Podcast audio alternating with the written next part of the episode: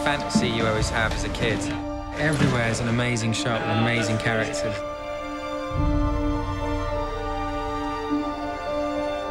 It's about the humanity of it, which just makes the whole thing so real. Ready and action! Your heart's beating and you're actually in this situation. You get something very genuine that you couldn't have planned. You'll actually compose shots that if we were on a green screen set, you just wouldn't have known were available. pressure's so high. Like we're making a film that's right touching my favourite movie of all time. But then if you're too respectful of it, that you daren't do anything new or different, take a risk, then what are you bringing to the table?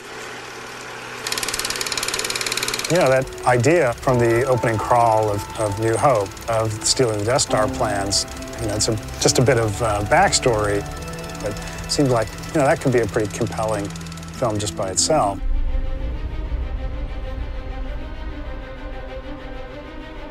Welcome to Star Wars at the Movies, Star Wars. Star Wars. Star Wars. At the movies? an international oral history of cinematic experiences from a galaxy far, far away. We're going to be um, calling them anthology films. And that is uh, sort of, I think, a really exciting idea. A rogue band of resistance fighters unite for a daring mission to steal the Death Star plans and bring new hope to the galaxy.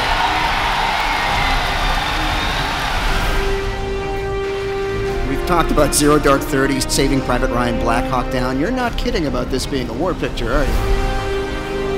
No. It's called Star Wars.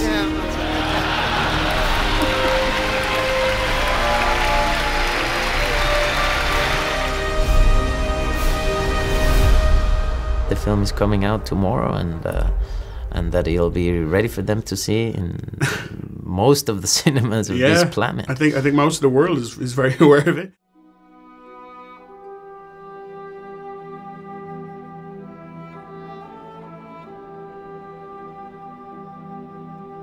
Hello there! Welcome to episode 19 of Star Wars at the Movies.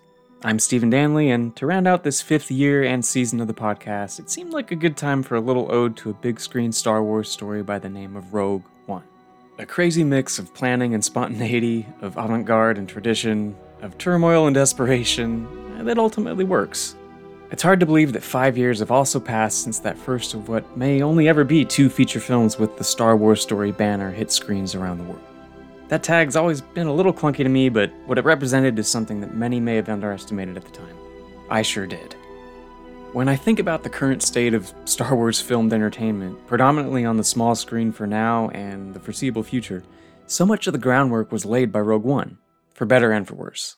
Stories just adjacent to that familiar original trilogy time period that provide room for different styles, new narratives, and fresh characters, yet can't seem to avoid the temptation to lean heavily on moments, or in some cases, entire scenes totally steamrolled by beloved franchise icons.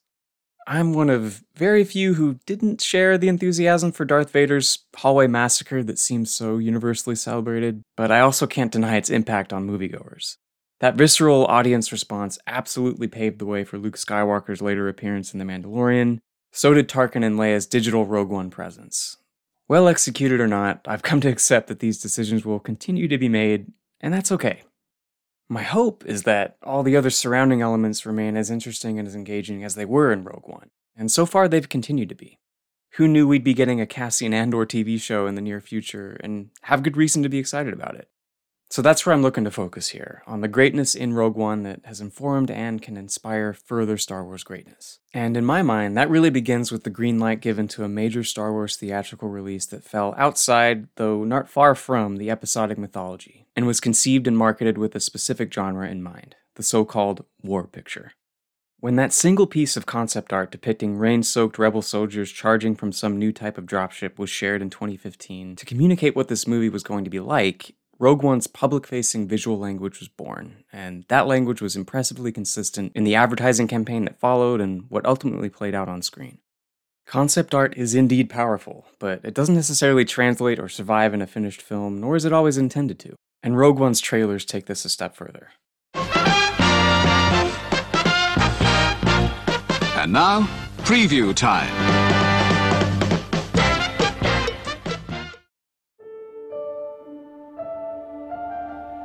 State your name for the record. Jyn Erso. Forgery of imperial documents, possession of stolen property, aggravated assault, resisting arrest. On your own from the age of 15. Reckless, aggressive, and undisciplined. This is a rebellion, isn't it? I rebel.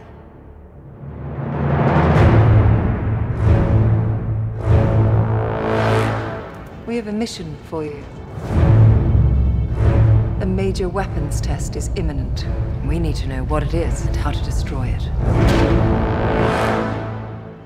Is that clear? Yes, sir.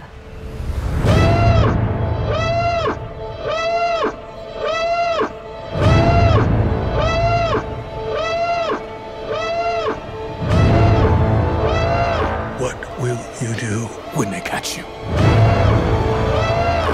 You do if they break you? If you continue to fight?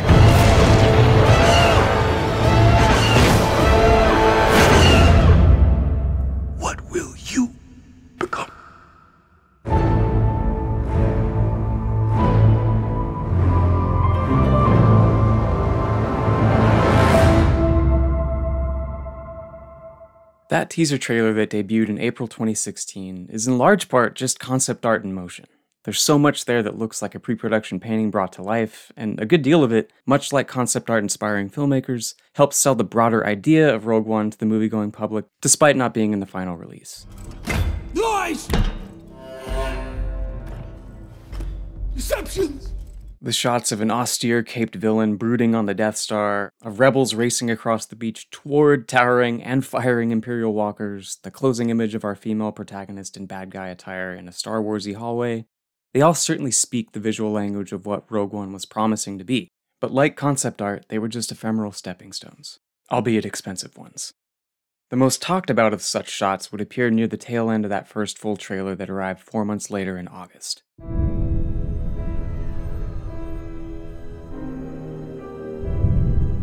The world is coming undone. Imperial flags reign across the galaxy. Can you be trusted without your shackles? Let's just get this over with, shall we? We have a mission for you. A major weapons test is imminent. We need to know how to destroy it. If you're really doing this, I want to help. Good. Good. I've been recruiting for the rebellion for a long time. We destroyed our home. I fight the Empire now. I fear nothing. All is as the Force wills it. The captain says you are a friend. I will not kill you. Thanks. There isn't much time. Every day they grow stronger.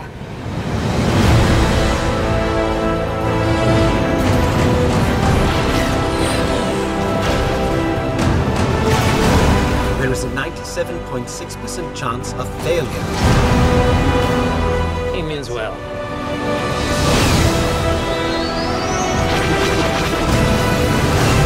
This is our chance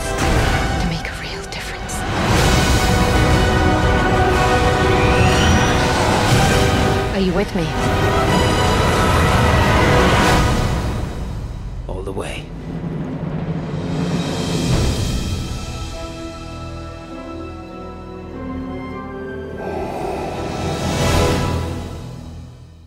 Jyn's famous Phantom TIE Fighter face off atop that tower feels the most like a piece of concept art. And I kind of like the fact that it was used here and in later trailers and TV spots simply because it looked cool. Maddening to the many obsessives for sure, but good publicity. Every day, more lies. These disappearing trailer shots will always remain as published evidence of scenes lost in the creative process, which is pretty cool. And yeah, that happens all the time with movie trailers, but I think Rogue One is unique in its extent of eye catching content that fell by the wayside.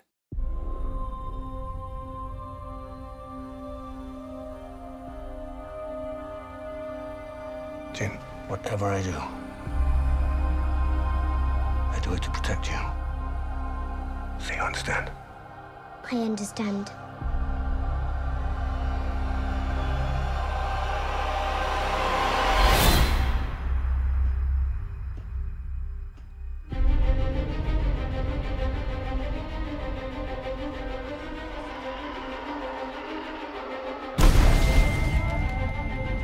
You want to get out of here? Our rebellion is all that remains to push back the Empire. We think you might be able to help us. When was the last time you were in contact with your father? What is this? It appears he is critical to the development of a super weapon. If my father built this thing, we need to find him.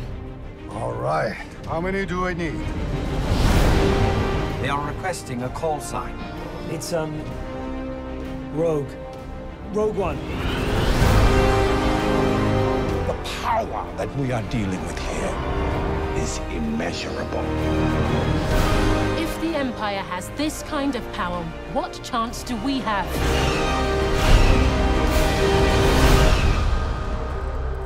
We have hope. Rebellions are built on hope.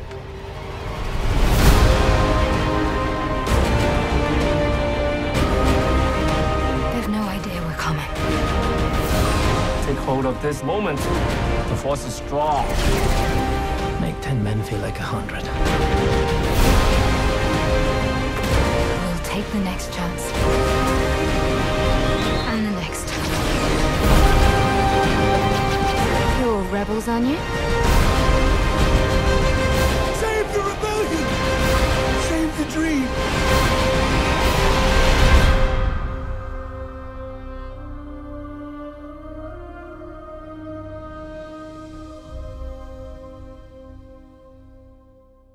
Hadn't watched these in five years, and man, they're pretty good trailers. Definitely go back and give them a look if you hadn't digested them in a while. X-Wing, X-Wing,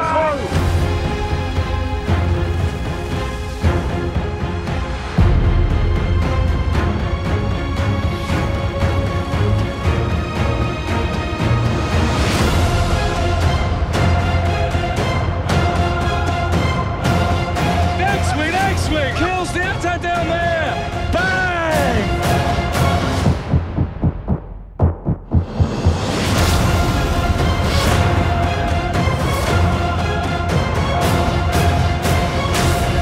I mean, this is really where a film crew like this really comes into their own. That kid, when you were four years old, grew up with Star Wars figures. It's a bit like just being that kid again. You're sort of going like, "Arr, arr, arr."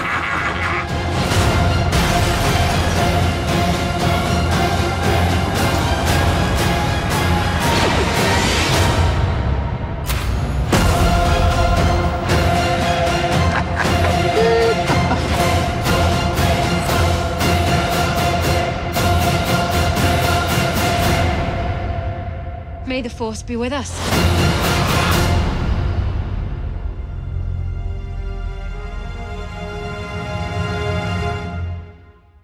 So you have a trio of trailers sprinkled throughout the year leading up to the premiere, along with that behind the scenes sizzle reel from the top of the episode.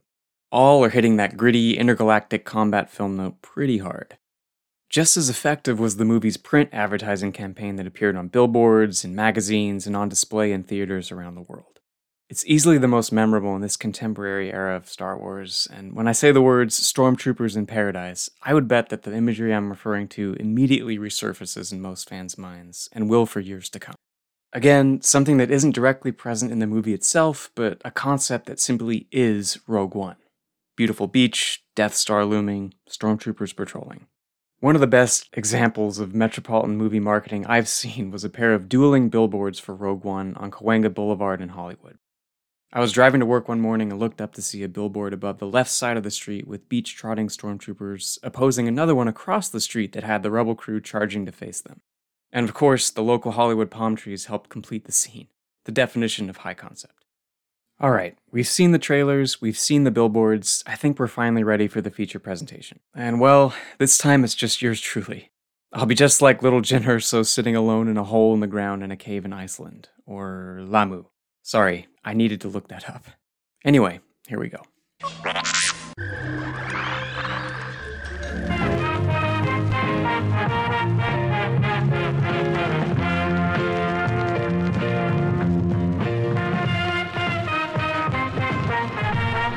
And now for our feature presentation.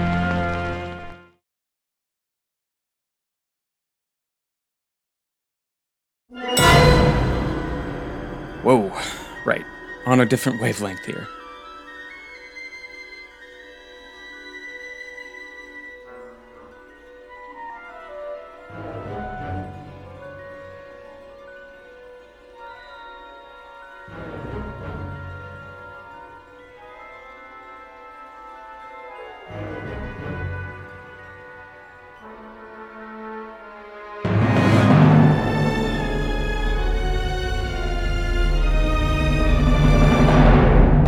So, seeing Star Wars movies multiple times in a movie theater has been a, a long standing tradition among fans, whether one loves or loathes the movie in question.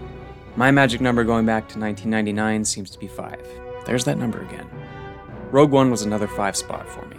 The first, though, came as a total surprise. On the Monday of the movie's opening week, I had the chance to attend a 4 p.m. press screening at the main theater on the Disney Studio lot in Burbank, along with my wife and a pair of friends and colleagues that would become reliable members of my modern Star Wars moviegoing strike team from that point forward. General Solo, is your strike team assembled? As we lined up outside the unassuming building that's one of the surviving originals on the lot, the large banner from The Force Awakens that had been put up a year before was still displayed proudly. The screening before ours was just letting out, and I was doing my best to block out any murmurs or facial expressions from the exiting crowd. Another friend, and not a particularly big Star Wars fan, happened to be coming out of the theater just as we were going in, and in so many words, she assured me, It's good, you'll be fine. Phew, okay. We took our seats in the roughly 400 seat auditorium that was first used to mix the sound for 1940s Fantasia and remains a state of the art post production and screening facility today. It really is a great place to watch a movie. Just big enough, perfect picture and sound, and there's something special about watching movies in an environment where movies are made. But none of that mattered now. It was time for some new theatrical Star Wars for the second December in a row. How awesome was that to look forward to every year? But anyway, like most first viewings of new Star Wars, it was a shock to the system. My main takeaway from that first watch was the shock of Rogue One's scale. It was just much bigger than I'd imagined going in. There wasn't much restraint, which worked on some fronts much better than others for me. Tarkin, Vader, Leia, and Walrus Man, front and center, just didn't sit that well, and I remember most of the post movie conversations that night being centered on those moments and the combined excitement and discomfort they caused. But the battles on land and in the air were spectacular and as intense as advertised. The chemistry and humor between the duos of Cassian and K2SO and Chirrut and Baze left an instantly positive impression. I remember sharing several laughs in that screening that I wasn't necessarily expecting to. See a Jedi? There are no Jedi here anymore. Only dreamers like this fool. The Force did protect me. I protected you.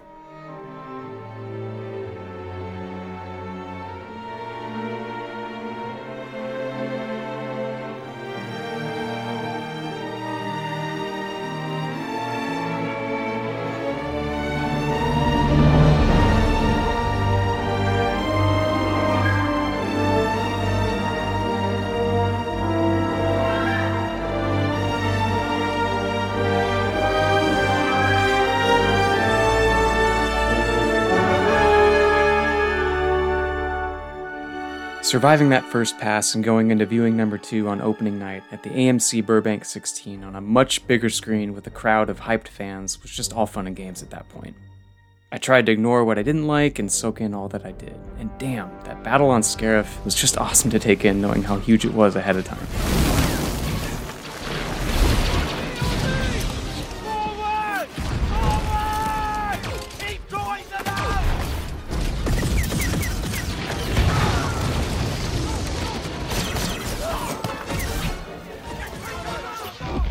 For viewing number three a few weeks later between Christmas and New Year's, my wife and I ventured across town to catch a matinee at what was once the Avco Center Cinemas on Wilshire Boulevard in Westwood Village.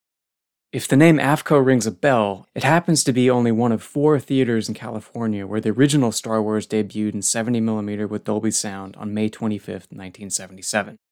So, yeah, a sacred site for someone like me. The original movie would play there for 25 weeks back then, but the Avco would wane over the years and eventually close down in 2011. But it wasn't totally lost.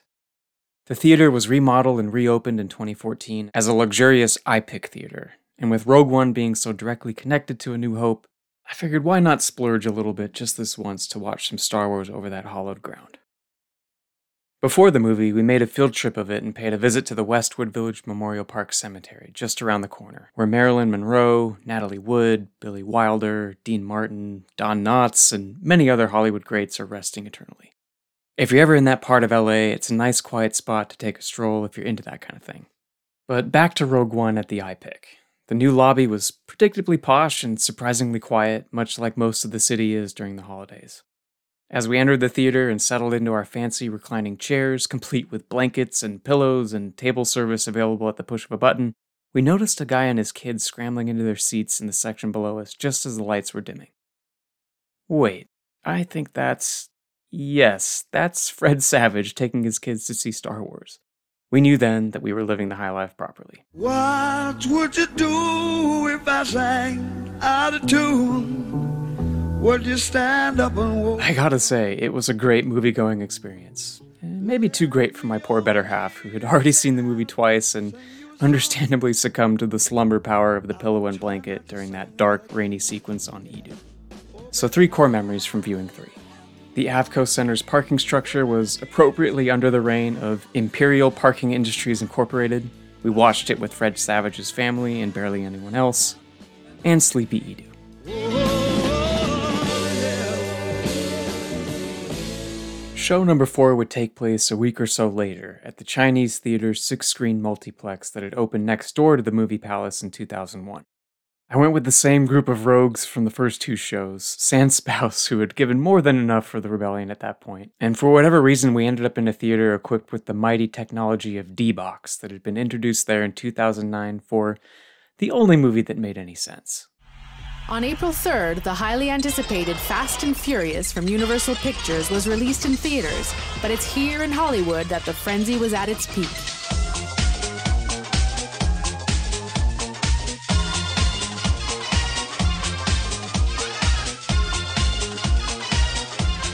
The famous Chinese Six Theater, located right on Hollywood Boulevard where all dreams can come true, was hosting a very special world premiere. D-Box Motion Code had recently unveiled its new system for commercial theater application. It is called D-Box, and it's set to cause quite a sensation. It's being tried out at a theater in Hollywood. D-Box will open for the public on April 3rd here at the Mann Chinese 6 Theater. Fast and Furious was the first motion picture to ride the wave with D-Box technology. Moviegoers could now become part of the movie as their very own cinema seat would instantly create movement perfectly synchronized with all on screen action, creating an unmatched, realistic, immersive experience. From what we've heard, the experience was conclusive. This, it's moving and it feels like you're there and it's really cool. You know, the chair was moving around and suddenly it would just hit me from behind. You've got to try the D box. Those chairs are crazy. Definitely. Thumbs up. The overall satisfaction rate stood at an impressive 99%. They rated the D-Box experience at a mean of 9.2 on a scale of 10, and 99% of them said they would recommend it to others, suggesting a strong word of mouth marketing tool. As our friend calls them, crazy chairs. We specifically came here tonight to sit in the crazy chairs. Um, you felt like you were actually in a lot of the, you know, the car chases and you know the explosions. For instance, Fast and the Furious, when they came out of a cave or whatnot, you actually felt yourself fly up and then fly down. Even the shotguns, you could feel them, like where they shot you at, you could feel that in the seat.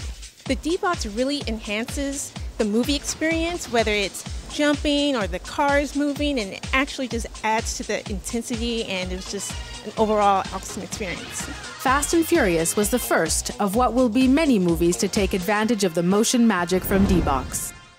Now, I'm all for trying out various theatrical formats and presentations just for the novelty of it at least once, but I think it was after that night that I decided that the crazy chairs weren't for me. We specifically came here tonight to sit in the crazy chairs. But hey, I still enjoyed the movie quite a bit and went home with a Death Star shaped popcorn container. Oh, it's beautiful.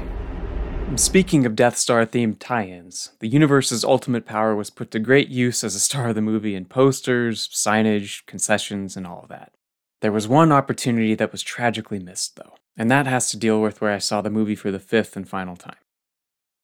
The Cinerama Dome on Sunset Boulevard has undergone many outrageous physical transformations for the sake of promotion.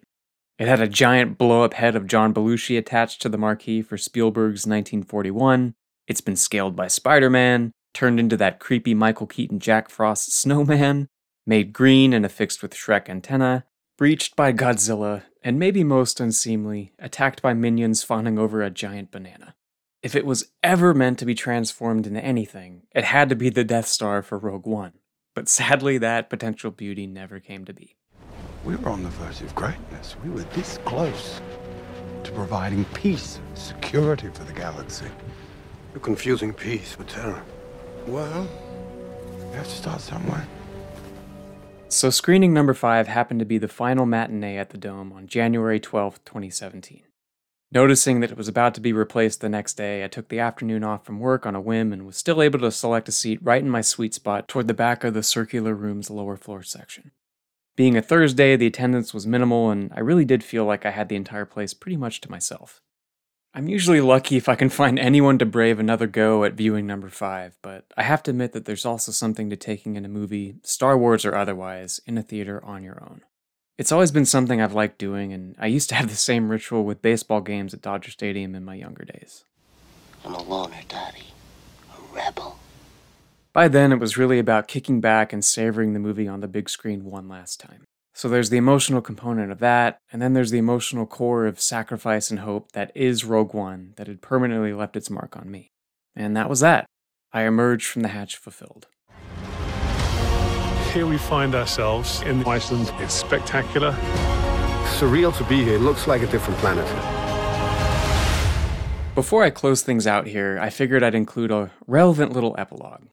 Being half Icelandic on my mom's side, I've developed an appreciation for my ancestral homeland's appearances in movies and TV, which seems to have increased quite a bit over the last decade or so. Naturally, my senses tingled when the Erso homestead was shown in one of Rogue One's trailers, and when my wife and I went to Iceland on our honeymoon in the summer of 2017, I knew I had to make some sort of pilgrimage. Those scenes were shot on the country's south coast, which is truly one of my favorite places I've ever visited on this earth. Lush green mountains and hillsides cut through by waterfalls, volcanic runoff, and rich black sand beaches. Just one of a kind. Knowing what I was seeking, my cousins who'd been hosting us on the first leg of our trip graciously carted us along a dirt road to a remote area off the main highway. At the end of said road, we embarked on foot through a series of stunning grassy hillsides. There wasn't another soul around, aside from some sheep, maybe. We then got to an overlook of the very valley where Krennic's shuttle swooped in at the beginning of the movie. Star Wars or not, it was an amazing vista. The actual mountain off in the distance where the homestead set was built was out of reach without an off road vehicle, but the vibe was definitely there as we took it all in. And the complete dork that I am, I pulled out a Death Trooper action figure that I'd brought with me and took a few photos to commemorate, much to my family's entertainment. After that, we went out to a rocky outcropping near the sea that was home to what the locals called the Yoda Cave, due to the wide eared silhouette naturally carved out above the entrance. Though I don't think it was used for Rogue One, it certainly felt like Jyn's little hideaway, and I half expected to find a crazed Forest Whitaker and Bor Gullet taking up residence there. Bor Gullet will know the truth. All in all, just an awesome experience, and if by any chance they're listening, thanks for indulging my Star Wars nerdiness, cousins.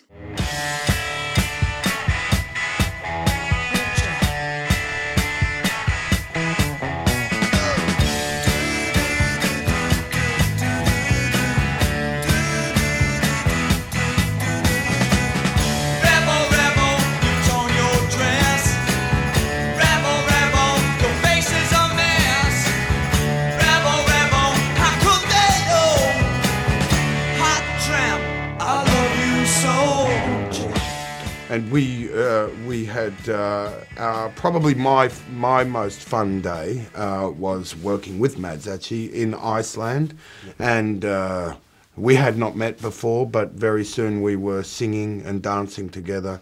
And then we went and we got drunk, and we were on the c- ca- uh, Couch? Yeah, yeah, drinking. I can't remember that Yeah. but, it, but we had a great day. Yeah. Yeah. Singing and dancing. Yeah, yeah, in in Iceland. Well, Iceland is very wonderful for singing and dancing, as as you know. I'm sure uh, people from there know. They take great pride in their um, hearty living in those um, extreme environments, and so. Uh, one of the joys of doing filmmaking is you get to go to these places and live as though you were for a moment an Icelandic Icelander, pardon me. So yes, we we we threw ourselves into the um, the spirit very very robustly.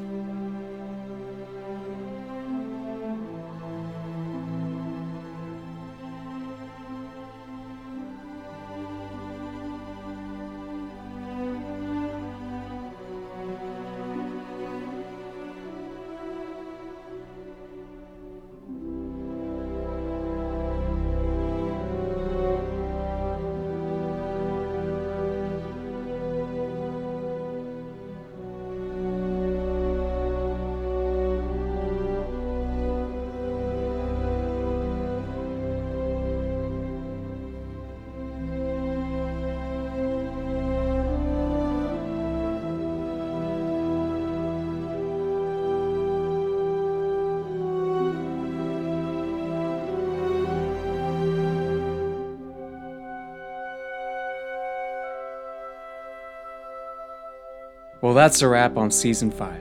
I'll be back next year, and if all goes to plan, you'll once again be hearing much less from me and much more from others.